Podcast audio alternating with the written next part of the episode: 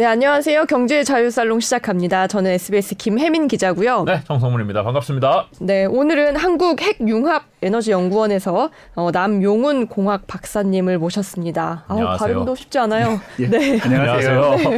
핵 융합 에너지 연구원. 네. 예, 맞습니다. 한국 핵융합 에너지 연구원 줄여서 음. KFE라고 하는데요. 네. 그래서 KFE. 플라즈마 진단을 연구하고 있는 남용훈이라고 합니다. 아, 네. 네. 여기 아주 중요하고 어려운 데인 것 같아요. 이 음. 주소도 대전시 유성국 과학로에 네. 핵 융합 에너지 연구원 야, 네. 어렵습니다. 네. 사실 저희 경제 채널에서 왜 핵 융합을 들고 나왔느냐 뭐 궁금해하실 분들도 계실 텐데 음.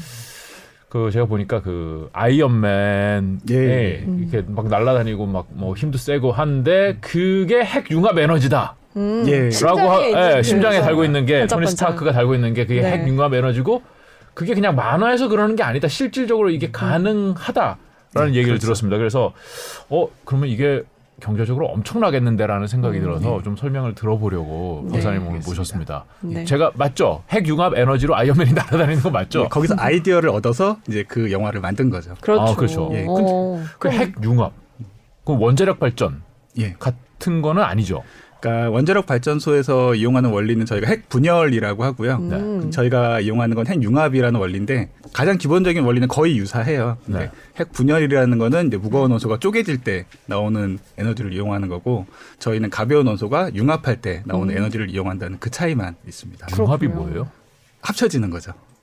가벼운 원소가 예, 합쳐진다. 가벼운 핵 두 개가 하나의 핵으로 합쳐지면은 네. 좀더 무거운 핵으로 변하거든요. 네. 네. 그때 나오는 에너지를 이용합니다. 아, 그때도 에너지가 나오네요. 예, 맞습니다. 음. 그 쪼개 핵은 쪼개도 에너지가 나오고 붙여도 에너지가 나와요? 예, 맞습니다. 그럼 붙였다 뗐다 붙였다 뗐다 하면 계속 나오는 거예요? 그렇진 않고요. 저희가 네. 처리 기준인데요. 네. 철이 사실은 가장 안정한 핵이에요. 음. 그래서 그거보다 가벼운 핵은 융합을 하면서 좀 더 무거워질 때 에너지가 나오고요. 네. 그다음에 그거보다 무거운 핵들은 쪼개지면서 어, 에너지가 나오고 그렇군요. 그렇게 됩니다. 아, 가벼운 거는 융합할 때 에너지가 나오고 네. 무거운 거는 아. 쪼개질 때 에너지가 어, 나오고. 그럼 이렇게 융합을 할 때는 그 핵과 핵이 융합을 하는 건가요? 예, 맞습니다. 핵이, 오. 우리는 핵이라고 하면은 그러니까 거기서부터 핵폭탄, 핵폭탄이 나는데 그렇죠. 네. 네. 저희가 핵폭탄은 아니잖아요. 어, 그 폭탄은 아니죠, 저희가. 핵의 네. 정의를 먼저 설명해 네. 주시면 예. 좋겠다. 일단은 저희가 이제 여기 있는 뭐 책상이나 뭐 물이나 이런 모든 것들이 물질들이 다 분자, 원자 이런 것들로 이루어지고 있잖아요. 네. 쪼개 가다 보면은 전부 그렇게 나오는데 이 원자라는 게 이제 여러분들 아시는 주기율표 음. 거기 나오는 뭐 수소, 산소, 질소 이런 것들 아, 이런 거다 네. 원자잖아요. 네. 1번 수소, 2번 그렇죠. 헬륨. 음. 붕탄 우와. 질산 뭐. 이런 거 하죠. 네. 아, 과학 시간. 예전에 네. 네, 외웠던 기억이. 그게 원소인데 이 원소는 핵과 전자로 이루어져. 그 음. 원소의 가운데에는 무거운 핵이 있고 음. 그 주변을 이제 전자가 둘러싸고 있는 상태 거든요. 네. 그래서 이 전자를 떼어내면 네. 그 핵이 되는 거고 아, 이 핵을 또 가만히 보면은 그 모든 핵은 양성자와 중성자로 전부 다 이루어져 있어요. 네. 그러니까 뭐 수소나 산소나 질소나 이 핵들이 다 따로 있는 게 아니고 음. 양성자와 중성자가 몇 개가 합쳐지냐에 따라서 수소가 되기도 하고 질소가 되기도 하고 산소가 되기도 하고 네. 이런 식이거든요. 아, 같은 게 몇 개 붙어 그렇죠. 있느냐의 음. 문제예요. 그렇죠. 양성자가 몇 개냐에 따라서 수소, 뭐 헬륨 이런 것들이 다 결정이 되게 됩니다. 네. 네. 이거 그림을 한번 보여주시면 좋을 것 아. 같은데요. 아, 네. 네. 양성자와 중성자 합해진 게 핵이다. 아, 수소하고 네. 산소는 저렇게 핵이 차이가 많죠. 엄청나게 크네요. 어. 수소가 이제 주기율표에서 1번이고 네. 그 수소는 양성자의 개수가 그 핵의 종류를 나타내거든요. 네. 네. 그래서 수소는 1번이기 때문에 양성자 하나만 있고요. 네. 근데 산소는 중성자는 없어요, 예, 수소에는. 중성자는 없어요. 아. 그리고 산소는 양성자 16개, 중성자 16개. 음. 어. 사실은 저렇게 양성자와 중성자가 같은 개수로 있는 게 거의 제일 보통이에요. 아. 수소는 약간 특이한 경우. 그렇군요. 아, 그렇군요. 네. 근데 그럼 수소를 막 여러 개 붙이면 산소가 될 수 있어요?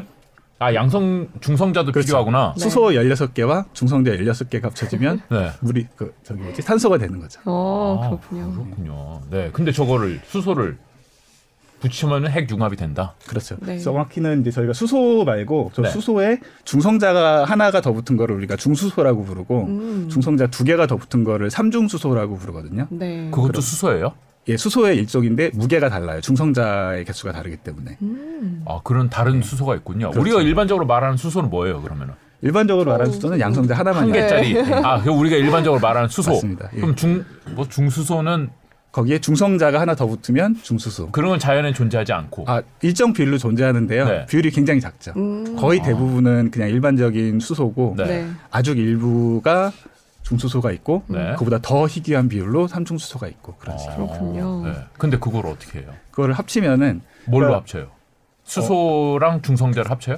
그렇죠. 아주 다음 그림에 네. 있는데 네. 저기 보면 중수소와 삼중수소 제가 말씀드린 아. 게 있잖아요. 네. 중성자는 이렇게 양성자 하나, 중성자 하나. 네. 그다음에 삼중수소는 양성자 하나, 중성자 두 개. 네. 이렇게 있으면은 중수소하고 삼중수소를 합쳐요. 네. 그러면은 양성자 두 개, 중성자 세 개가 되잖아요. 그렇죠. 근데 여기서 중성자가 하나 떨어져 나가요. 네. 그러면은 양성자 두 개, 중성자 두 개만 남죠. 그게 옆에 있는 헬륨이에요? 아. 어 그러네요. 예.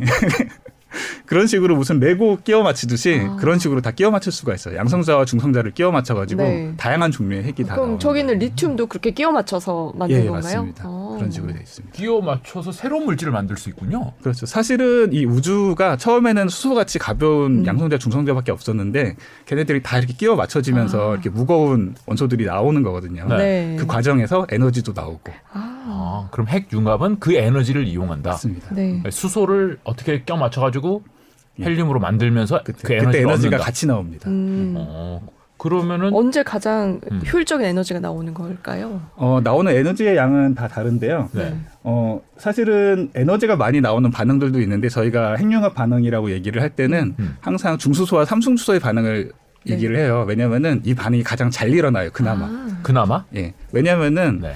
이 핵이라는 거는 기본적으로 아까 전자를 떼냈다고 말씀을 드렸잖아요. 네. 전자는 정기적으로 음성이거든요. 네. 네. 그러니까 핵은 양성이에요. 근데 정기적으로 둘 다 양성인 거를 붙이기가 굉장히 힘들어요. 음. 서로 밀어내는 성질을 가지고 있으니까. 그렇겠네요. 그러니까 우리가 일반적인 레벨에서는 이렇게 정기적인 힘이 그렇게 크지 않아 보이잖아요. 근데 이렇게 작은 입자 레벨로 내려가면 이 힘이 굉장히 큽니다. 그래서 음. 일반적인 힘으로는 이 둘을 합칠 수가 없어요. 그러니까 굉장히 큰 힘으로 이 둘을 부딪혀 줘야지만 이게 합쳐지는데 일단 합쳐지고 나면은 에너지가 나옵니다. 이 에너지가 어디서 나오냐면은 아까 저기 아인슈타인 네. 얼굴이 살짝 지나간 것 같은데 네. 네. 아시나는 걸. 그 네. E는 mc 제곱 공식이 있잖아요. 네. 저 공식이 뭐냐면은 저 MC 스퀘어. 네. 저는 그 기계 이름 그래. 옛날에 뭐, 아, 그 세대였어요? 네. 저 공부할 그거 때 자주 뭐 이렇게. 썼어요. 아, 비슷한. 네, 무슨 얘기하는 거야 하시는 분들도 우리 시청자분들 중에는 계시겠지만 어쨌든 네. 그런 게 있었습니다. 저기서 아셔야 될 거는 네. E가 에너지고 M이 질량이거든요. 네. 그러니까 질량과 에너지가 서로 바뀔 수 있다라는 것만 아시면 돼요. 그러니까 음. 질량이 줄어들면 에너지가 그만큼 생기고. 음. 그런데 신기한 게 네. 이 양성자, 중성자 개수가 같으면 질량도 같아야 될 것 같잖아요. 근데 양성자, 중성자 개수가 아까 중수소, 삼중수소 합치면은 양성자 두 개, 중성자 세 개잖아요. 네. 네. 그래서 최종적으로 리튬과 중성자 네. 똑같이 양성자 두 개, 중성자 세 개인데 네. 질량이 달라요. 왜요? 줄어들어요. 그래서 이상하잖아요. 네. 말이 안 되잖아요. 질량 보존 법칙이 깨진 아, 거잖아요. 레고가 따로 있어서 레고를 두 개 붙여가지고 무게를 재보면 다르다고요? 달- 달라요. 음. 오, 신기하다. 질량 보존이 깨진 건데 네. 이 줄어든 질량이 에너지로 바뀌어서 나갔기 때문에 음. 이게 다른 거예요. 그래서 이 에너지로 바뀐 양을 아까 아. 그 MC 제곱 있는 아. MC 제곱의 그 공식으로 계산해서 더해 네. 보면은 정확하게 있죠. 질량은 에너지다. 그렇군요. 아, 그거를 실현한 게 핵융합이다. 그렇죠. 그 아. 에너지를 어. 저희가 이용을 하는 거죠. 뭔가 멋있는 느낌이 확 나는데요. 네. 오, 그러면 이렇게 하면은 발전이 가능하다. 결국 그렇죠. 에너지가 그 나오니까. 에너지를 전기로 바꾸면 발전소가 되는 거죠. 음. 아, 그럼 기존의 원자력 발전은 뭐 우라늄 이런 그렇죠. 거를 쪼개는 거잖아요. 그렇죠. 그것도 그럼 같은 거예요? 예, 그- 그렇게 쪼개질 때도 질량이 줄어들어요. 음. 아, 한 개를 쪼갰는데 두 개 합쳐 보니까 한 개보다 적더라. 그렇죠. 아, 나머지 그러면서 에너지가 나오고. 예, 예. 아, 그런 거였군요. 원리는 똑같습니다. 이게 쪼개냐 합치냐 그 음. 차이만 있어요. 아, 그래요? 근데 그러면은 그 우- 우리가 이제 핵 발전소는 뭐 굉장히 많으니까 원자력 발전소 는 많으니까 그게 이제 예. 방사능이라든지 이런 위험하다는 우려가 크잖아요. 그렇죠. 이 핵 융합도 예. 뭐 방사능이 나오나요? 거기서 약간 차이가 조금 있는데요. 네. 어, 일단 기본적으로 말씀드리면 핵 분열 반응은 상대적으로 좀 쉽고요. 음. 핵 융합 반응은 조금 어려워요. 아. 왜냐면은 아까 말씀드린 우라늄 핵 융합 반응 같은 경우에는 중성자가 가서 부딪히면서 얘가 쪼개지거든요. 네. 그러니까 그 반응은 좀 쉬운데 이 아까 중수소, 삼중수소 반응 같은 경우에는 네. 둘다 정기적으로 양성인 애 두 개를 붙이려니까 이 반응이 굉장히 쉽게 일어나지가 않아요. 음. 그래서 어렵다. 예, 어렵고 그리고 굉장히 많은 에너지를 투입해야만 그거보다 더 많은 에너지가 나오는 이런 개념이 돼요. 아. 그래서 이제 핵 분열 발전 같은 경우에는 그러니까 우라늄도 그냥 일반적인 우라늄이 막 분열하진 않거든요. 이 우라늄도 동위원소라고 하는 중성질 개수가 조금 다른 애들이 있어요. 네. 자연상에 그런 애들이 잘 이렇게 쪼개지면서 에너지가 나오거든요. 이런 애들도 그냥 놔두면 거기서 막 에너지가 나오는 게 아니고 자연상에 있는 그런 우- 동위원소 우라늄주를 추출해 가지고 농축해 놓으면은 거기서 얘가 쪼개지면서 거기서 또 중성자가 나오거든요. 그럼 옆에 있는 애를 우라늄을 또 때리고 이렇게 연쇄 반응이 일어나야지만 음. 이 에너지의 발전이 쉽게 되는 거거든요. 도미노 무너지듯이. 그렇죠. 음. 네. 근데 차이가 핵 분열은 그냥 이- 일반적인 이런 상온 상태에서 그냥 연료만 농축해 놔도 이런 연쇄 반응이 잘 일어나요. 아 자기들끼리 그냥 예, 부딪혀서. 농축해 놓기만 하면 네. 되는데 이 핵 융합을 일으키려면 제가 여기서 앞으로 계속 말씀을 드릴 텐데 한 1억 도까지 온도를 올려야지만 네. 1억 도? 예, 1억 도 느낌이 안 오는데 1억도 그러게요. 어느 정도죠? 1억 도면 굉장히 높은 온도. 사실은 이게 온도로 환산을 해서 높은 건데요. 이게 네. 그만큼 에너지가 높아야 된다라고 생각을 어. 해주시면 돼요. 와. 아니 근데. 방사 방사 그 그러니까 우라늄 발전은 그 네. 방사성 방사선이 나오기 때문에 그게 인체에 굉장히 위험하다라고 그렇죠. 그러잖아요. 방사 물질이 나오니까 이핵 융합은 그런 게 없어요. 아 여기서도 물론 나오고요. 음. 근데 저희가 나오는데 그 핵, 그러니까 원자력 발전에서 가장 이제 골치 아픈 게 뭐 사용 후 핵 연료라든가 이런 식으로 좀 고준위 폐기물들이 가장 처리가 어렵잖아요. 네. 저희는 고준위는 안 나오고요. 네. 중저준위만 나오는 데다가 저희는 모든 반응이 핵융합로 안에서 일어나는데 네. 가장 큰 차이점이 저희는 이게 연쇄 반응이 계속 이어지기가 되게 힘들어요.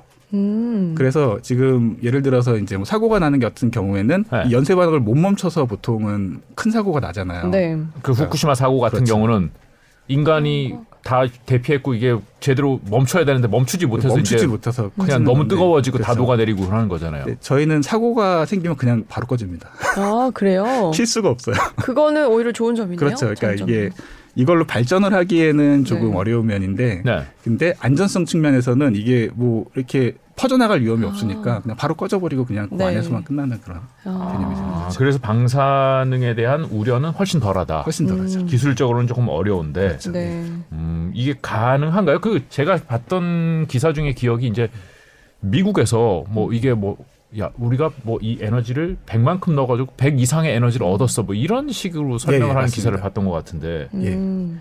이게 그- 그럼 상용화가 가능하다고 보는 거군요. 그렇죠. 상용화를 목표로 저희가 하고 있는 거고요. 네. 저희가 이 연구를 보통 어, 우리 무슨 무슨 연구 성공했어 이러면 보통 물어보시는 게 어, 그럼 핵융합 반응 성공한 거야? 이렇게 네. 물어보세요. 근데 네. 사실은 핵융합 반응 자체는 이미 오래전에 다 성공을 했고요. 네. 아, 뭐 네. 어렵지 않게 일어나고요. 네.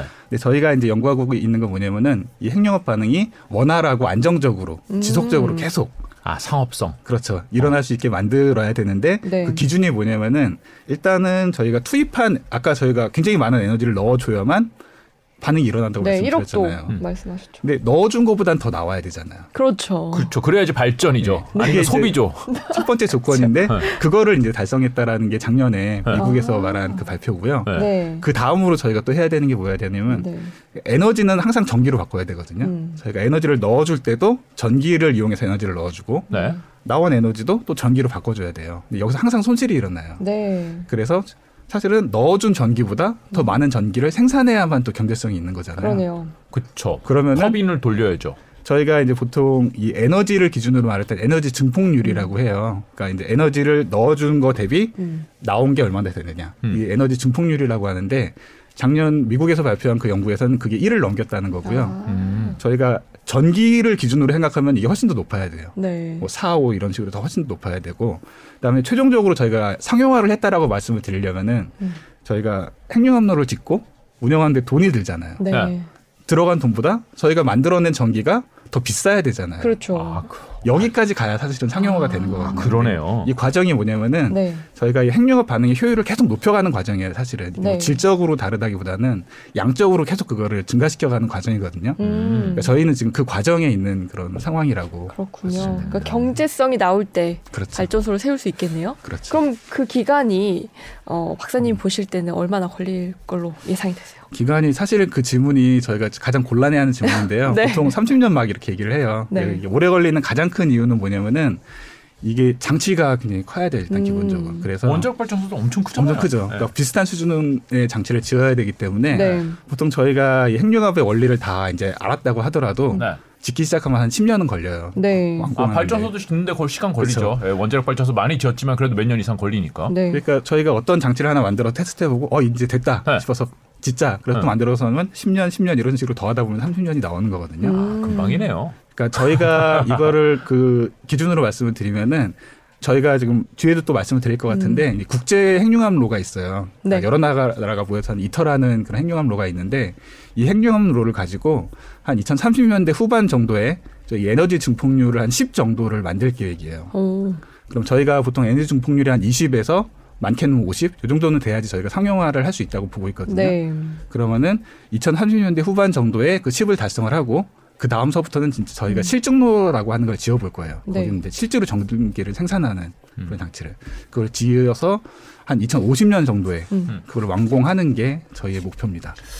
이게 2050년의 목표라는 게 그 우리나라의 목표인 거죠. 그 나라마다 좀 다른데 저희 네. 나라, 아, 그러니까 우리나라는 이제 그렇게 목표를 잡고 어, 있습니다. 혹시 네. 다른 외국보다도 이 목표치가 빠른가요? 그러니까 우리나라 어. 기술이 더 발전돼 있는지가 궁금해요.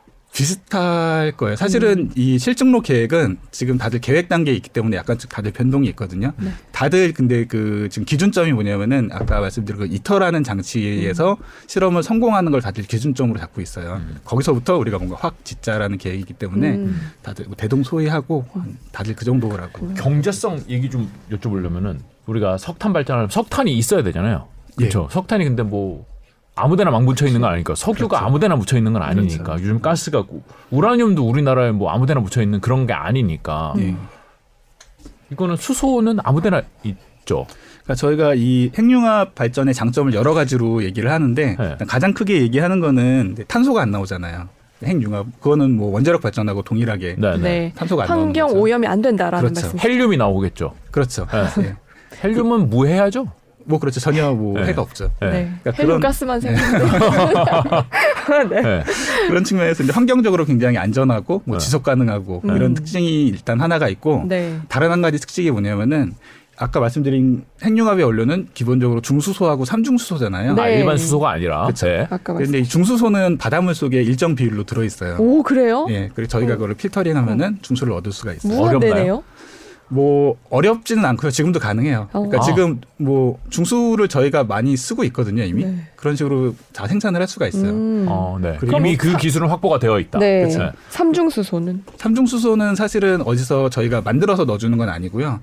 핵융합로 내에서 생산이 돼요. 음. 그런데 우리가 핵융합로 내에 리튬을 넣어주면은 이 리튬이 또 핵융합로 내에서 복잡한 반응을 일으키면서 그 거기서 삼중수소를 만들어내거든요. 아. 그러니까 저희가 실질적으로 핵융합로 내에 넣어주는 거는 중수소하고 리튬이에요. 그러네요. 리튬은 많잖아요, 요즘에. 그러니까 리튬은 뭐 광산에서 캘 수도 있고 네. 네. 또 리튬을 바닷물에서 또 채취하는 기술을 요즘에 열심히 연구를 하고 음. 있거든요. 그럼 배터리에도 쓰이니까 그 그렇죠. 기술은 아마 많이 발전하겠죠. 그거는 아마 네. 핵융합보다는 훨씬 더 빨리 상용화가 되겠죠. 네. 음. 그렇게 되면은 사실은 이 핵융합의 원료라는 거는 중수소하고 리튬을 전부 다 바닷물 속에서 그냥 얻을 수 있는 거예요. 아. 이게 좋은 게 뭐냐면은 일단 바닷물이 엄청나게 많잖아요. 네. 그렇죠. 저희가 그걸 계산을 해보면 우리가 필요한 에너지의 양과 바닷물 속에 들어있는 중수소 리튬의 양으로 음. 계산을 해보면 한 1,500만 년 정도를 쓸 수가 있다고 해요. 1500년도 아니고 예, 1500만 년. 년입니다. 그러니까 아. 그냥 계속 쓸 수 있는 거죠. 지속 에너지네요. 가능한 네. 에너지군요. 그 장점이고 또 두 번째 장점은 뭐냐면은 이게 자원의 어떤 그 지역적인 문제가 네. 없어요. 그러니까 우리나라 같은 경우에 가장 큰 문제가 지하 자원이 없다는 네. 그런 문제가 또 있잖아요. 그렇죠. 그런데 바다는 뭐 삼면이 바다고 음. 어디에서나 접근을 할 수 있습니다. 우리나라에서 바닷물 뽑았으나 뭐 저기 그렇죠. 미국에서 바닷물 뽑았으나 그 물이 그 네. 물이겠죠. 네. 그렇죠. 섞이겠죠 언젠가는.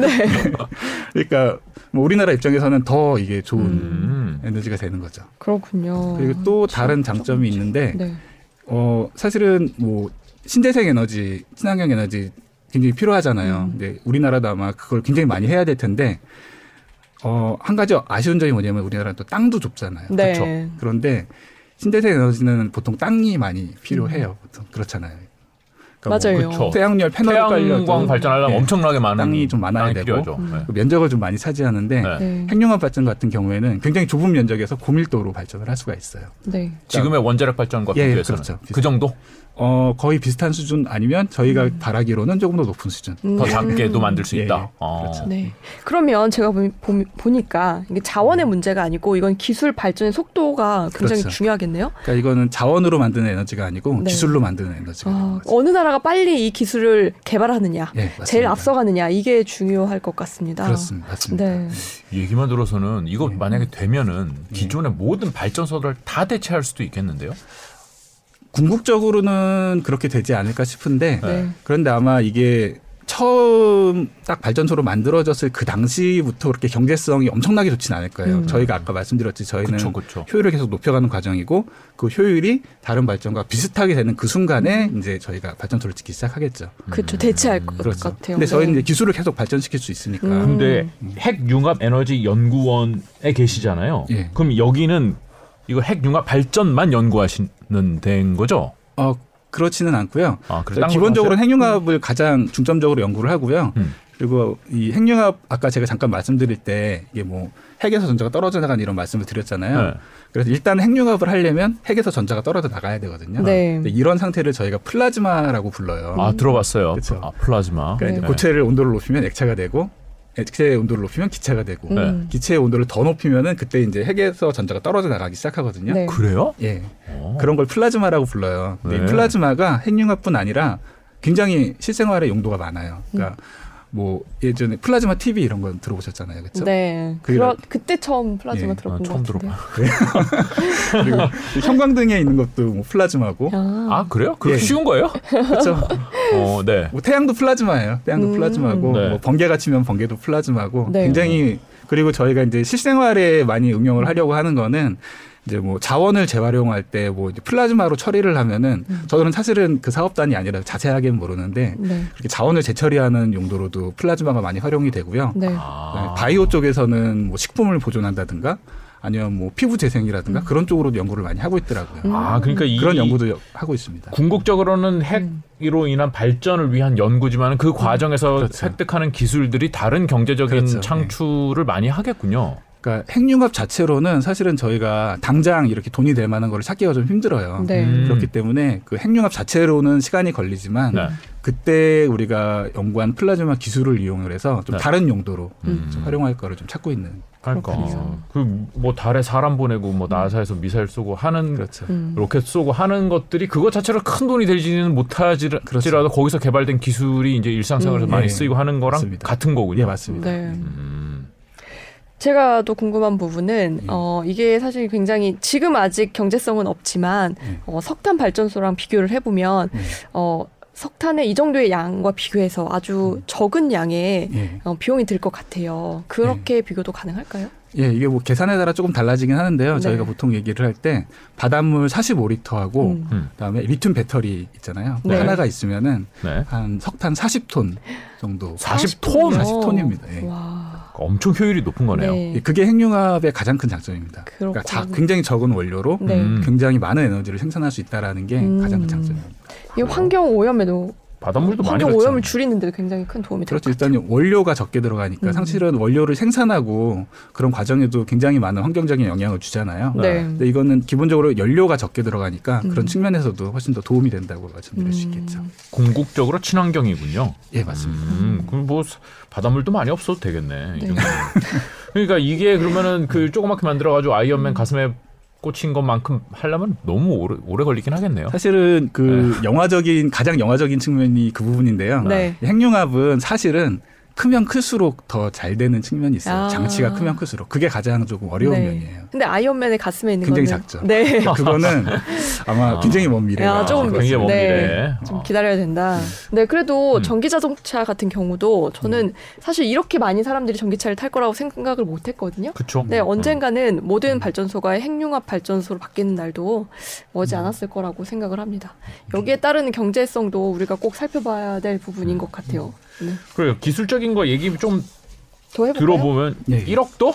네. 1억도를 만들려면 끓이나요? 뭐 어떻게 음, 전기로로 데우나요? 어떻게 하나요? 일단은 1억도를 만들려면 에너지를 계속 안으로 넣어줘야 되거든요. 그러니까 에너지를 어떻게 넣어요? 일단 뭐 크게 두 가지 방법이 있는데 네. 첫 번째는 어떤 고속의 입자를 안으로 쏴주는 거예요. 네. 그러니까 안에 있는 플라즈마라는 입자를 밖에서 입자를 던져가지고 네. 네. 계속 맞추는 거예요.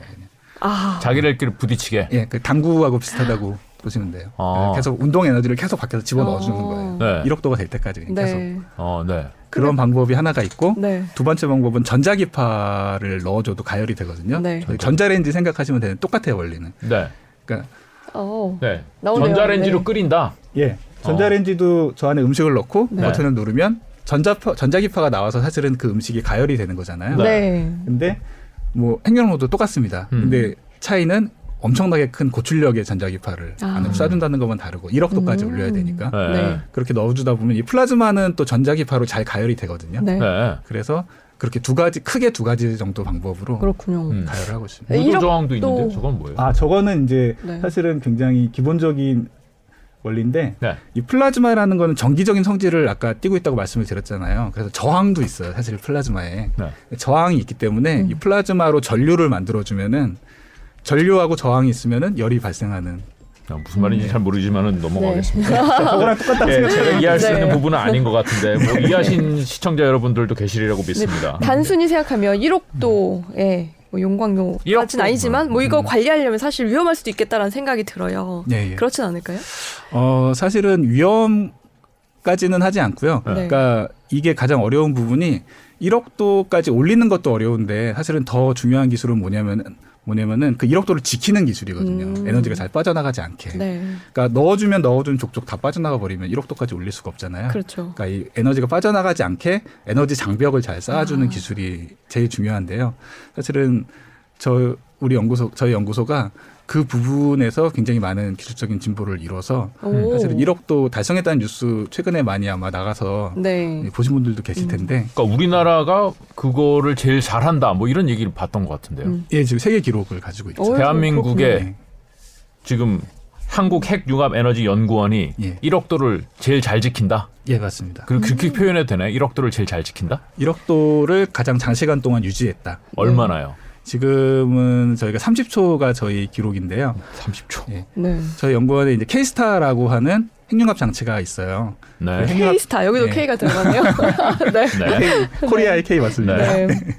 KSTAR라는 장치가 있는데 그 장치가 이제 초전도 자석이라는 걸로 음. 만들어져서 그냥 장시간 유- 운전에 굉장히 유리한 그런 측면이 있어요. 네. 그래서 그 장치를 가지고 1억 도의 플라즈마를 음. 만든 다음에 이거를 30초까지 유지한 게 오. 현재로서는 가장 세계에서 가장 긴 기록입니다. 오, 세계 기록을 보유하고 있는 거군요. 조금 있으면 그러니까 식는다는 말씀인 거죠. 에너지가 빠져나가고 에너지가 빠져나간다는 게 식는다는 예, 1억도 맞습니다. 이하로 떨어진다는 맞습니다. 얘기죠. 1억 도를 계속 유지해야 되는데. 계속 유지해야죠. 네. 음. 아. 저 그림 저- 너무 아, 신기한데. 아, K스타가 저렇게 생겼어요?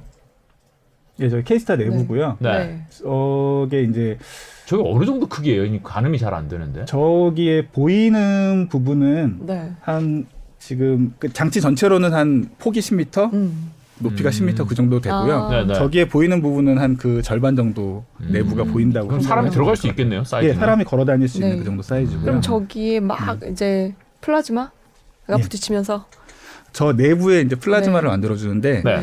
어 이게 제가 어느 순서로 설명을 드려야 될지 생각하는데 좀 편하신 저희가 알아들을 수 있는 순서대로 예, 말씀해 주세요. 알겠습니다. 네. 그래서 사실은 이 플라즈마라는 그러니까 순서가 어떻게 되냐면 핵융합을 일으키려면 플라즈마를 만들고 네. 네. 그 다음에 이 플라즈마를 붙잡고 있어야 돼요. 음. 근데 이 플라즈마라는 거는 핵하고 전자가 막 돌아다니는 상태인데 이거를 뭐 그냥 이렇게 용기에 담아 놓을 수가 없거든요. 네. 1억 도를 담을 수 있는 용기가 없잖아요. 그러니까 공중에 띄워 넣어야 되는데 음. 이 공중에 띄워 놓을 수 있는 방법이 뭐가 있냐면은 자기장을 걸어주는 방법이 있어요. 네. 그러니까 이 플라즈마 정기적인 성질을 가지고 있기 때문에 자기적이 자기장을 강한 자기장을 걸어주면은 그 자기장 주변에 이렇게 묶이게 됩니다. 네. 네. 네. 음. 네. 저런 식으로. 네. 예. 외우, 자기- 외우시면 될 것 같아요. 네. 네, 알겠습니다. 어떻게 도망가려 그러는데 네. 자석으로 땡기고 있다는 거죠. 예, 그 네. 어. 자기장이 있거든요. 그 주변에 이렇게 삥삥 돌게 돼요. 자기장 네. 주변은. 그러면 이제 플라즈마가 이렇게 묶이게 되겠죠. 공중에. 네. 네. 그런데 그냥 저렇게만 묶어놓으면은 이렇게 옆으로 좀 빠져나갈 수가 있잖아요. 네. 그러니까 이 그럼요. 자기 장을 이런 식으로 도넛 모양으로 말아줍니다. 아, 동그랗게. 아, 그래서 아까 그, 그 생긴 게 그렇게 그렇죠. 동그랗게 도넛 생겼군요. 모양으로 생겼죠. 아, 그래서 도넛 모양으로 만들면 플라즈마가 그 주변을 빙글빙글 이렇게 돌게 돼요. 어, 시- 그 아까 가운 이제 이제 겉에 이렇게 도넛 모양으로 네. 거기를 돈다는 거죠. 그러면 그 안에 내부에 도넛 네. 모양의 플라즈마가 생기는 아, 거죠. 네. 아. 저, 아, 안에. 예, 저런 식으로. 너무 신기한데요? 어, 되게 멋있을 것 같은데요? 보이나요? 아, 예, 보이 저희 제가 하고 있는 게 플라즈마 진단인데 네. 저 안에서 플라즈마가 이렇게 발생을 하면 그걸 찍고 온도를 측정하고 네. 어, 그, 밀도를 근데 측정하고 맨 그런 일을 눈으로는 안 보이는 거죠? 눈으로도 보여요. 근데. 보여요. 눈으로도 이제 아 그게 아마 여기 사진이 있을지 없을지 모르겠는데 네. 플라즈마가 발생을 하면 항상 빛이 나요. 어 저런 예, 저런 저런? 식으로 빛이 보여요. 예. 아 이렇게 보이는 거예요? 예, 예, 맞습니다. 아 저게 1억 도짜리예요 지금? 아, 저건 1억 도짜리는 아니고요. 네. 아마 그 전에 옛날에 더 옛날에 했던 실험 같은데 1억도가 뭐 형태는 전에. 거의 비슷합니다. 아. 저렇게 사실은 근데 저렇게 눈에 보이는 부분은 사실은 온도가 낮은 부분이고요. 아. 저 가운데가 훨씬 더 온도가 높은 부분이에요. 그렇군요.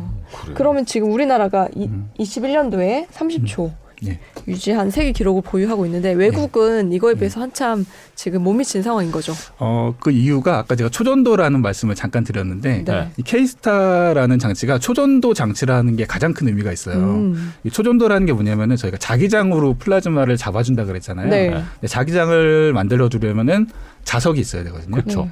근데 이 자석의 문제가 문제는 자기장을 높여주게 되면은 자석에 또 열이 발생을 해요. 음. 네. 보통은. 그런데 초전도라는 거는 저항이 0인 거거든요.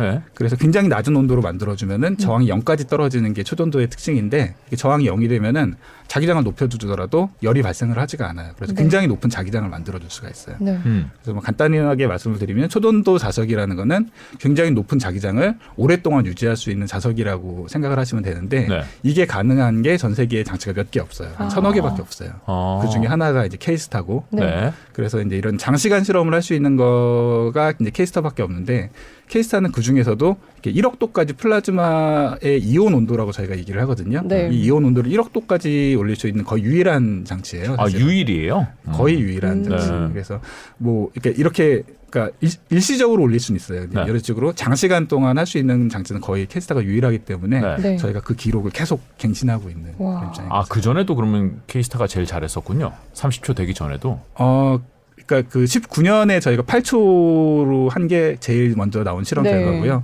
그 이후로 뭐 20초, 30초 이런 식으로 계속 기록을 그럼 이걸 있습니다. 하루 종일 돌리려면 좀 많이 멀긴 멀었네요.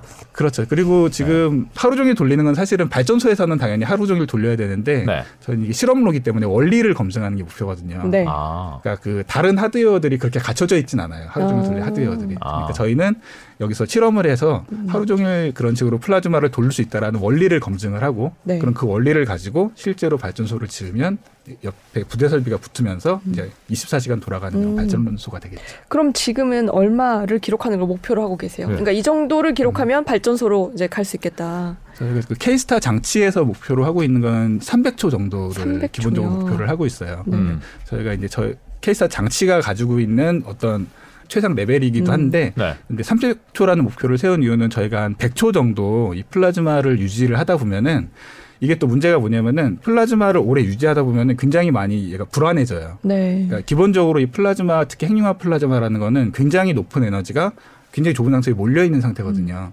그러니까 굉장히 불안한 상태예요. 그러니까 통만 거- 또 건드리기만 해도 팍 터지는 그런 상태. 커져요? 터진다 퍼져 나간다고 생각하시면 돼요. 터진다는 게 이게 네. 폭발은 하는 건 아니고요. 네. 그냥 에너지가 퍼져 나가서 사라진다 이렇게 그래서 생각하시면 돼요. 1억도에서 내려갈 수 그렇죠. 있다는 거죠. 꺼지는 거죠, 네. 말하자면. 네. 5분, 그러면- 5분, 예. 300초. 그렇죠. 그렇죠. 5분이네요. 그러면은 네, 그러면 지을 수 있다. 상업용으로 갈 수 있다. 100초 정도 얘를 지켜보면은 네. 그 안에서 얘가 왜 불안해지는지를 이유를 다 알 수 있다. 음. 음. 그 정도 저희가 생각하는 게 100초 정도 되고요. 네. 그렇기 때문에 저희가 한 300초를 유지했다고 하면은 이 플라 핵융합 플라즈마라는 게 내부에서 어떻게 돌아가는 애다. 이렇게 물리적인 원리를 음. 저희가 거의 다 파악을 했다. 대부분 파악을 했다라고 이 정도 파악을 했으니까 이제 이걸로 우리가 발전소를 짓자. 이렇게 네. 할수 있는 수준이라고 저희가 생각을 했기 때문에 음. 300초라는 목표를 일단 세웠고요. 네. 그리고 저희가 이제 케이스타에서 물론 300초를 달성했다고 해서 바로 발전소를 지을 수 있는 건 아니고요. 네. 네. 아까 왜냐하면 케이스타에서 말씀드릴 수 있는 플라즈마는 또 한계가 있거든요. 음. 그러니까 진짜 실험은 아까 말씀드린 그 이터라는 네. 이터라는 장치는 케이스타보다 한 폭으로 세 배, 높이로 세 배 이렇게 돼요. 이터. 네. 이거는 우리나라가 아니에요? 예, 이건 지금 프랑스에 지어지고 있는 장치고요. 프랑스. 저런 거는 꼭 유럽에 짓더라. 국제 공동 프로젝트예요. 네. 저기 네. 저기 참여하고 있는 나라가 일곱 개 나라인데요. 네. 거기에 뭐 미국, 러시아, 뭐 중국, 인도, 음. 한국, 일본, EU 이렇게 일곱 개거든요. 어, 한국도 저기에 투자를 예, 하고 있네요. 저희가 들어가 있고요. 음. 네. 그리고 EU가 들어가 있기 때문에 EU는 나라가 많잖아요. 그쵸. 그래서 다 따로 세면 35개국 정도 되고 음. 뭐 중국, 인도 들어가 있으니까 뭐 인구로 따지면 뭐 수십억이 되고 네. 한가닥 하는 나라들은 다 들어가 예, 있네요. 전 세계가 다 참여하고 있다고 생각을 하셔도 되고요. 네. 그 이제 부지가 프랑스로 결정이 된 거고요. 음. 그게 각자 이제 분담률이 있어요. 그래서 네. 저희 우리나라도 한 9% 정도 분담률이 있어서 네. 참여를 하고 같이 참여를 네. 하고 있습니다. 같이 짓는 거군요. 예, 같이 짓고 있어요. 음. 그럼 저것도 실험하는 거죠? 예, 저거는 제가 아까 잠깐 핵융합로는 클수록 좋다 말씀을 드렸었는데 네. 저희가 저렇게 큰 핵융합로를 지은 이유가 저 정도 사이즈가 되면은 우리가 핵융합 플라즈마를 굉장히 쉽게 유지할 수 있을 것이다라는 계산 결과들이 있어요. 네. 음. 근데 이게 정말인지 아닌지는 실험을 해봐야 아는 거잖아요. 음. 근데 이 실험을 해봐야 되는데 이렇게 커다란 핵융합로를 짓는 돈이 너무 많이 들잖아요. 그리고 그 한 나라가 하면은 하여튼 그 나라가 좀 손해잖아요. 네, 그렇죠. 연구 결과는 다 공유하는데. 네. 네. 네. 그러니까 이걸 그렇게 하지 말고 우리가 전 세계가 다 모여서 이걸 지어보자 음. 네. 프로젝트가 시작이 된 거고 거기에 따라서 각 나라가 부지를 선정하고 음. 뭐 우리- 너네는 이 부품을 만들어라 우리는 네. 이 부품을 만들게 네. 그래서 각 부품들을 모아서 지금 건설을 하고 있습니다. 아, 우리나라는 그렇군요. 우리나라 K스타에서 음. 300초 5분이 목표고 저기는 저걸 지, 저 정도 사이즈로 지으면 어느 정도가 가능하다 뭐 이런 게 있나요? 어, 저기서 목표를 하고 있는 거는 음. 사실은 K스타에서는 1억 도라는 목표를 말씀을 드리는 게 에너지 증폭률이라는 목표를 말씀드리기가 좀 어려워요. 왜냐면은 K 이 에너지 증폭률을 얘기를 하려면 삼중수소를 넣어서 서로 실험을 해야 되거든요. 그래야지 에너지가 실제로 생산이 되거든요. 네. 근데 K스타는 그거를 하진 않아요. K스타는 중수소만 가지고 실험을 하는데 네. 중수소를 가지고 실험을 해도 사실은 삼중수소를 넣어서 실험하는 거하고 뭐 물리적인 원리는 거의 비슷해요. 그러니까 에너지가 나오냐 안 나오냐 그 차이만 사실은 있는 거기 때문에. 아 중수소만 가지고 하면 에너지가 안 나와요? 예.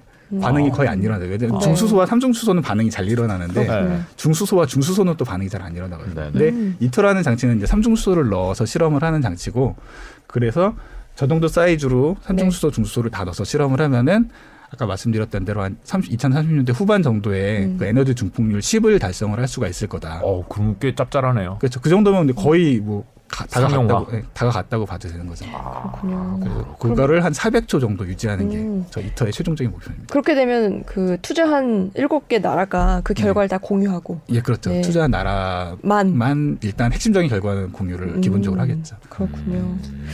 근데 네. 네. 예, 그것만 가지고 그 이제 발전소를 지을 수 있는 건 아니고요. 네. 이터에는 또 뭐가 빠져 있냐면은 이터에는 이렇게 발생한 에너지를 전기로 바꿀 수 있는 부품은 또 안 들어가 있어요. 아, 그러니까 에너지를 만들어 보기만 하는 거예요. 네. 그럼 뭐 그- 그거야 뭐 예. 다른 기존의 발전소에서도 많이 하잖아요. 어, 근데 에너지 그 기술이 핵연료로에서는 굉장히 핵심적인 기술입니다. 음. 이게 블랭킷이라고 하는 기술인데 블랭킷 아까 예, 앞에서도 예, 설명하셨죠. 잠깐 말씀드렸죠. 그래서 이 블랭킷이 하는 역할이 두 가지인데 첫 번째 역할은 에너지가 나왔을 때 이 에너지를 받아서 물을 뭐 기본적으로 모든 발전소는 다 물을 끓여서 터빈을 돌리는 게 기본적인 원리거든요. 네. 그 역할을 해주는 첫 번째 역할이 있고 두 번째 역할은 이 블랭킷이라는 게 중수 중성자를 받아서 음. 이 블랭킷에 리튬이 들어있거든요. 그러니까 중성자를 받아서 삼중수소를 생산을 해요. 네.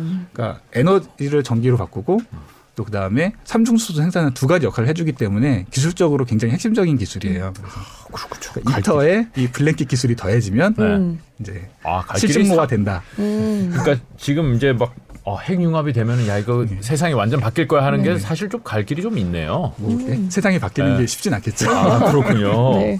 아니 근데 미국에서 그래서 아까 뭐 증폭률이 1을 넘었다. 예. 증폭률 맞죠? 예, 네. 에너지 증폭률이라고. 네. 근데 그거는 우리나라가 하는 지금 설명해 주신 방식하고는 좀 다르다 예, 이런 달라요. 기사를 봤던 것 같은데요. 저 그러니까 우리나라나 이제 뭐 핵융합 커뮤니티에서 다 하고 있는 방식은 이제 보통 자기 가동 방식이라고 얘기를 하고 약간 자, 자기장으로 잡아준다고 말씀드렸잖아요. 네. 네, 네, 네. 그래서 자기 가동 방식이라고 하고 작년에 미국에서 했던 건 관성 가동 방식이라는 방식이에요.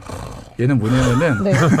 그러니까 그냥 원리적으로는 훨씬 간단해요. 간단하다고 말하면 이제 그분들이 네. 화를 낼 테니까 달라요. 그러니까 네. 뭐냐면은 굉장히 작은 캡슐 같은 작은 부피에 핵융합에 연료를 넣어놓고 사방에서 고출력 레이저로 얘를 사방에서 쏴줘요. 네. 그럼 사방에서 꽝 때려주면은 순간적으로 얘가 딱 압축이 됩니다. 아. 네. 그러면은 굉장히 압력과 온도가 높아지거든요. 네.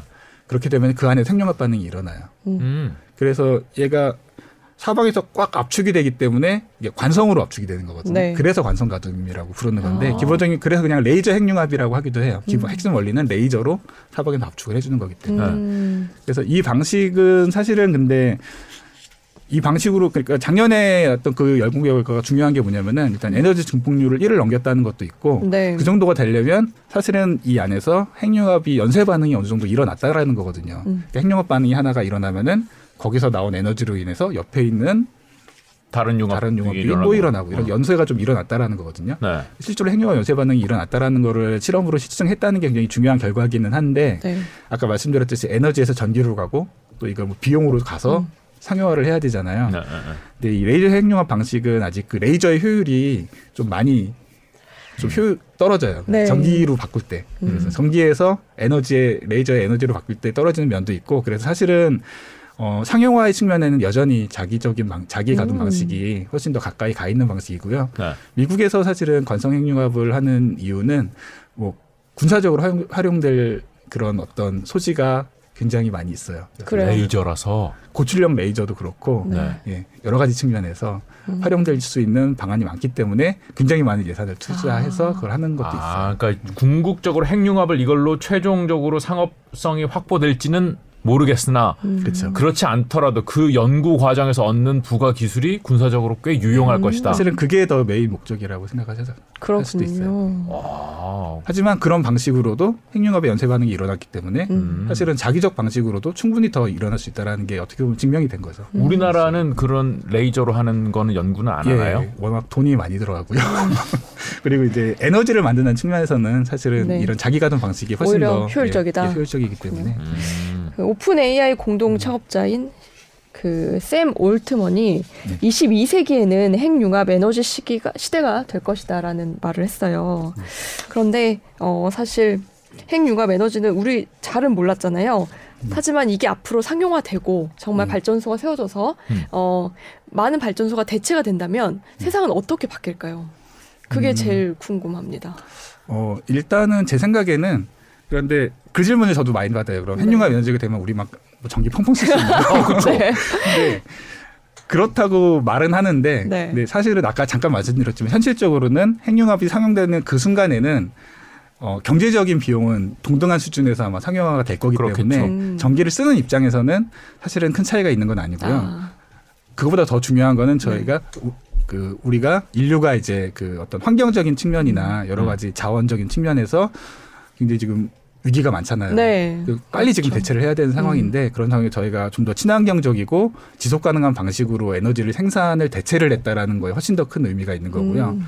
그리고 사실은 지금 핵융합의 그래서 경제성 때문에 네. 사실은 상용화가 좀 더 멀리 있는 건데 근데 사실은 그렇게 경제성으로만 따지면 멀리 있을 수도 있지만 사실은 정치적인 이유로도 이 경제성이 달라지는 예를 들어 아리 백이라든지 여러 가지로 그렇죠. 그러니까 보조금 주고 하면 인센티브를 또막 주잖아요. 예. 맞아요. 그렇게 하다 보면은 네. 좀더 핵융합이 경제성을 많이 얻을 수 있겠죠. 그러네요. 그러니까 경제 경제만 따질 수 없는 부분이 있잖아요. 그렇죠. 네, 뭐 환경 오염도 덜하고 뭐 아예 없거나 이런 부분까지 더하면 차라리 돈을 좀 음. 더 주고도 그렇죠. 핵융합 발전소를 세우는 게 나을 수도 있겠네요. 그렇죠. 음. 핵융합이 상용화되는 순간에는 아마 그런 식으로 환경적이나 이런 측면으로 훨씬 더 효과가 클 거고요.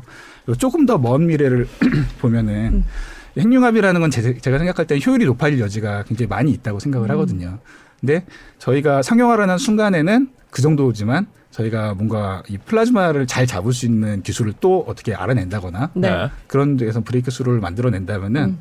뭐 훨씬 더 우리가 전기를 싸게 생산할 수도 있는 거고 음. 그다음에 아까 뭐 토니 스타크처럼 그러니까 작게, 작게. 만들 수도 있는 네. 여러 가지가 가능하잖아요. 네. 그래서 그런 식으로 좀 더 먼 미래를 본다면은 음. 그러면 진짜 우리가 어떤 살아가는 모습 자체를 바꿀 수도 있는 음. 그런 에너지라고 저는 생각을 합니다. 음. 이게 뭐 이걸 기초과학이라고 해야 되는지는 잘 네. 모르겠습니다만은 사실 우리나라가 어떤 이런 분야에서 세계적인 기술 수준이 지금 상용화되지 않은 기술 수준이 음. 이렇게 세계 최고의 수준에 올라와 있다 이렇게 얘기해도 되는 거죠. 지금 이 가두는 기술이 그렇죠. 제일 오래 몇몇 기술에 네. 대해서는 저희가 그런.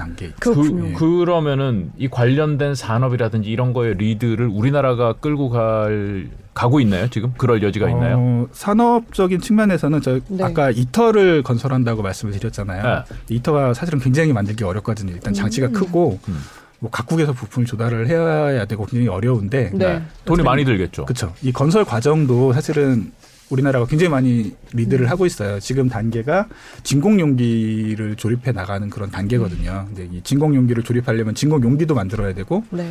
아까 말씀드린 초전도 자석도 만들어야 되고 음. 네네. 이 진공 용기를 조립하기 위한 구조물 같은 것도 또 만들어야 되거든요. 무거운 걸 들어서 막 옮기고 막 이런 네. 거 만들어야 돼요. 음. 근데 우리나라 중공업 기술이 또 좋잖아요. 이런 거 그렇죠. 잘하죠. 예. 그래서 지금 이터 현장에서 그런 걸 만드는 거 아. 제가 듣기로는 거의 뭐 절반 이상이 우리나라가 하고 있다라고 아, 그래요? 어, 우리나라 네, 네, 굉장히 어, 많이 기업들이 주를 하고 있고요. 투입이 됐군요. 그리고 아까 그 이터의 각국이 이제 돈을 분담해서 참여한다고 말씀을 드렸는데 음. 이렇게 분담한 돈으로 뭔가를 만들어야 되거든요. 네. 그러니까 만들 때 기술이 약간 어려운 나라가 음. 이렇게 뭐 수주 발주 같은 걸 해요. 그럼 그쵸. 그걸 또 우리나라 기업이 수주를 하거든요. 네. 아. 그런 것도 굉장히 많이 하고 있다고 지금 알고 아, 있어요. 그럼 예를 들어 바, 어, 발주가 어려운 나라, 수주가 어려운 나라 어딜까요?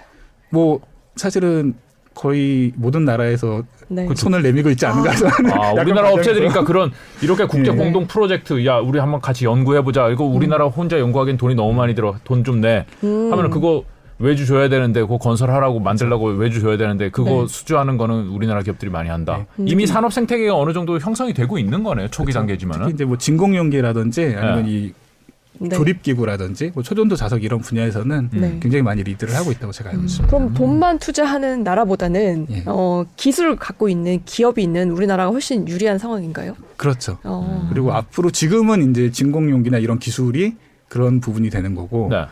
이제 단계에 따라서 좀 더 나중에는 이 토카막을 잘 운전하는 나라가 또 음. 그 기술력으로 또 다른 나라의 아. 경제적인 이득을 취할 수도 있잖아요. 네. 네. 그리고 아까 말씀드린 뭐 블랭킷이나 이런 것도 뭐 음. 만약에 그런 걸 우리나라가 세계에서 최고로 잘 만들게 되면은 네. 당연히 그런 거를 다 외국에 만들어. 근데 전반적인 제조 기술이 좋으니까 이런 것도 잘 만들고 그렇죠, 우리나라 그렇죠. 수주 많이 하고 그런 음. 우리나라가 못한 우리나라 기업들이 못하는 기술이 아 저거는 진짜 미국의 저 회사가 진짜 우리가 좀 음. 했으면 좋겠는데 그런 것도 있어요. 그런 분야도 있어요 이쪽에서도. 그런 것 아니 많이 있죠. 사실은 이제 너무 기대치가 높아가지고. 그러니까 사실은 뭐 여러 가지 뭐 많이 있는데 네. 그러니까 뭔가를 정밀하게 만든다든지 그런 어떤 기반 산업 같은 예를 들면 제가 이제 뭐 진단을 하고 있지만 진단 장치 같은 분야도 굉장히 잘 만드는 나라들이 많아요. 음. 그러니까 왜냐면 뭐 그날은 그 핵융합을 연구한 역사가 길수록 사실은 그런 건 잘 만들 수밖에 없거든요. 그렇죠. 네. 네. 사실은 우리나라 같은 경우에는 사실은 후발주자고 그리고 사실은 지금 저는 우리나라가 이 정도 위치에 올라와 있다라는 것도 사실은 굉장히 놀라운 일이라고 생각을 음. 하는데 음. 왜냐면은 제가 아까 케이스타 말씀을 드렸지만 사실은 케이스타가 만들어지기 전까지는 우리나라가 굉장히 거의 아무것도 없었어요. 음. 그러니까 이게 핵융합 연구 자체가 이제 전 세계적으로 보면 한 1950년 네. 시작을 했는데 네. 음. 우리나라도 뭐 70년대 후반부터 하기는 했는데 이렇게 케이스타를 보통 우리가 중형 토카막이라고 얘기를 하거든요. 그 정도 토카막? 사이즈가 되면. 예. 음. 아 이름을 토카마게로 불러요. 토카막이라는 게 아까 말씀드린 그 도넛 모양의 음. 아. 플라점을 만드는 것 중에 하나가 이제 토카막인데 네. 그게 이제 사실은 그런 게 있어야지 연구를 할 수가 있는데 그런 게 없었어요 사실은 음. 거의 하나도 없었는데 그래서 이제 제일 처음으로 저희가 짓기로 한 게 그 케이스타였는데 그런데 다른 나라에는 그런 것들이 다 몇 개씩 있는데 네. 우리나라가 하나 짓는다고 해서 뭐 이렇게 따라갈 수가 음. 없잖아요. 그래서 음. 저희가 그때 어떻게 했냐면은 어 초전도 토카막으로 짓자 이거를. 네. 왜냐면은 그 당시에는 전 세계에 초전도 토카막이 단 하나도 없었어요. 아. 만들어 본 나라도 없었어요. 네. 건너뛰기를 했군요. 아, 그렇죠. 네. 첫 단계를 안 받고 두 번째 계단으로 간 거군요. 그 당시에는 이거 뭐 당연히 너네는 실패한다 이런 얘기도 많이 들었고요. 네. 심지어는 이거 이렇게 불가능한 프로젝트 진행하면서 음. 뭐 정부의 예산만 빼먹는 거 아니냐 사기꾼 아니 이런 말까지 들었어요. 근데 네. 다행히도 네. 잘 성공을 해서 2007년도에 케이스타를 완공을 하고 음. 2008년도에 플라즈마를 만들고 음. 일단 초전도기 때문에 장시간 실험이 되기 때문에 이점이 굉장히 많아요. 그렇겠네요. 그 능력을 가지고 저희가 계속해서 음. 실험을 하고 저희가 실험이 되니까 전 세계에서 뛰어난 분들이 와서 또 같이 아. 실험을 하고 그러니까 저희가 또 배우고 음. 이러면서 사실은 저희가 그런 세계 기록도 세우고 그렇게 할 수 있었던 거거든요. 어, 그렇군요. 그러니까 어, 우리나라가 이제 지금 뭐 산업적으로 여러 기술들에서 뭐 전 세계적으로 이름을 날리고 있기는 하지만 사실 음. 우리 힘으로 개발해 가지고 그까지 올라간 기술들은 많지 않잖아요. 선진국들에서 만들어 놓은 기술을 빨리 습득하고 조금 더 대량으로 생산하고 이런 것들을 했는데 사실은 지금 핵 융합 같은 것 들은 우리가 기술 개발에 직접적으로 뛰어들고 있고 선도하고 있다는 쪽에서는 좀 의미가 있다 이렇게 그렇죠. 얘기할 수 있. 선순환이 이루어지 산업계하고 음. 선순환이 이루어지고 있다 이렇게 예, 얘기할 맞습니다. 수 네. 있을 것 같네요. K스타에 그 뭐 정부의 지원금 많이 들어가겠지만 예. 여기에 투자하는 기업들도 혹시 있을까요?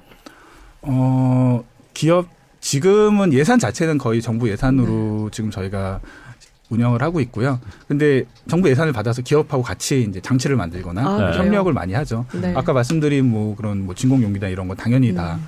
기업들이 뭐 만들고. 기업들이 음. 다 하고 있고요. 네. 사실은 K스타를 저희가 만들 수 있었던 것도 음. 저희 중공업 기관이 있으니까 아, 초전도 네. 자석도 만들고 네. 뭐 진공 용기도 만들고 다 음. 사실은 가능했던 거죠. 그렇다면 그, 음. 우리나라 이제 중공업을 대표하는 기업들을 좀 주목하는 것도 음. 괜찮겠네요. 그 어느 회사인지는 끝나고 네. 말씀. 저희 여기서 말씀드리면 좋겠는데 저희 네. 채널 성격상 네. 그 무슨 무슨 상장돼 있는 업체들이겠죠. 그리고 제가 되게- 잘 알지도 못해요. 저는 알겠습니다. 네. 네, 그런 질문을 가장 아. 두려워했었는데 네, 어쨌든 뭐 지금 당장은 아닐지라도 언젠가는 굉장히 우리나라 경제에 그리고 전 세계 환경에 뭐 에너지에 되게 네. 중요한 역할을 하게 될 거라고 토니 스타크를 제가 죽기 전에 만날지는 잘 모르겠지만은 네. 예, 기대를 해보면서 오늘 네. 예, 여기까지 어, 들어도 네, 될까요? 너무 유익했습니다. 네, 예. 잘 들었습니다. 고맙습니다. 예, 감사합니다.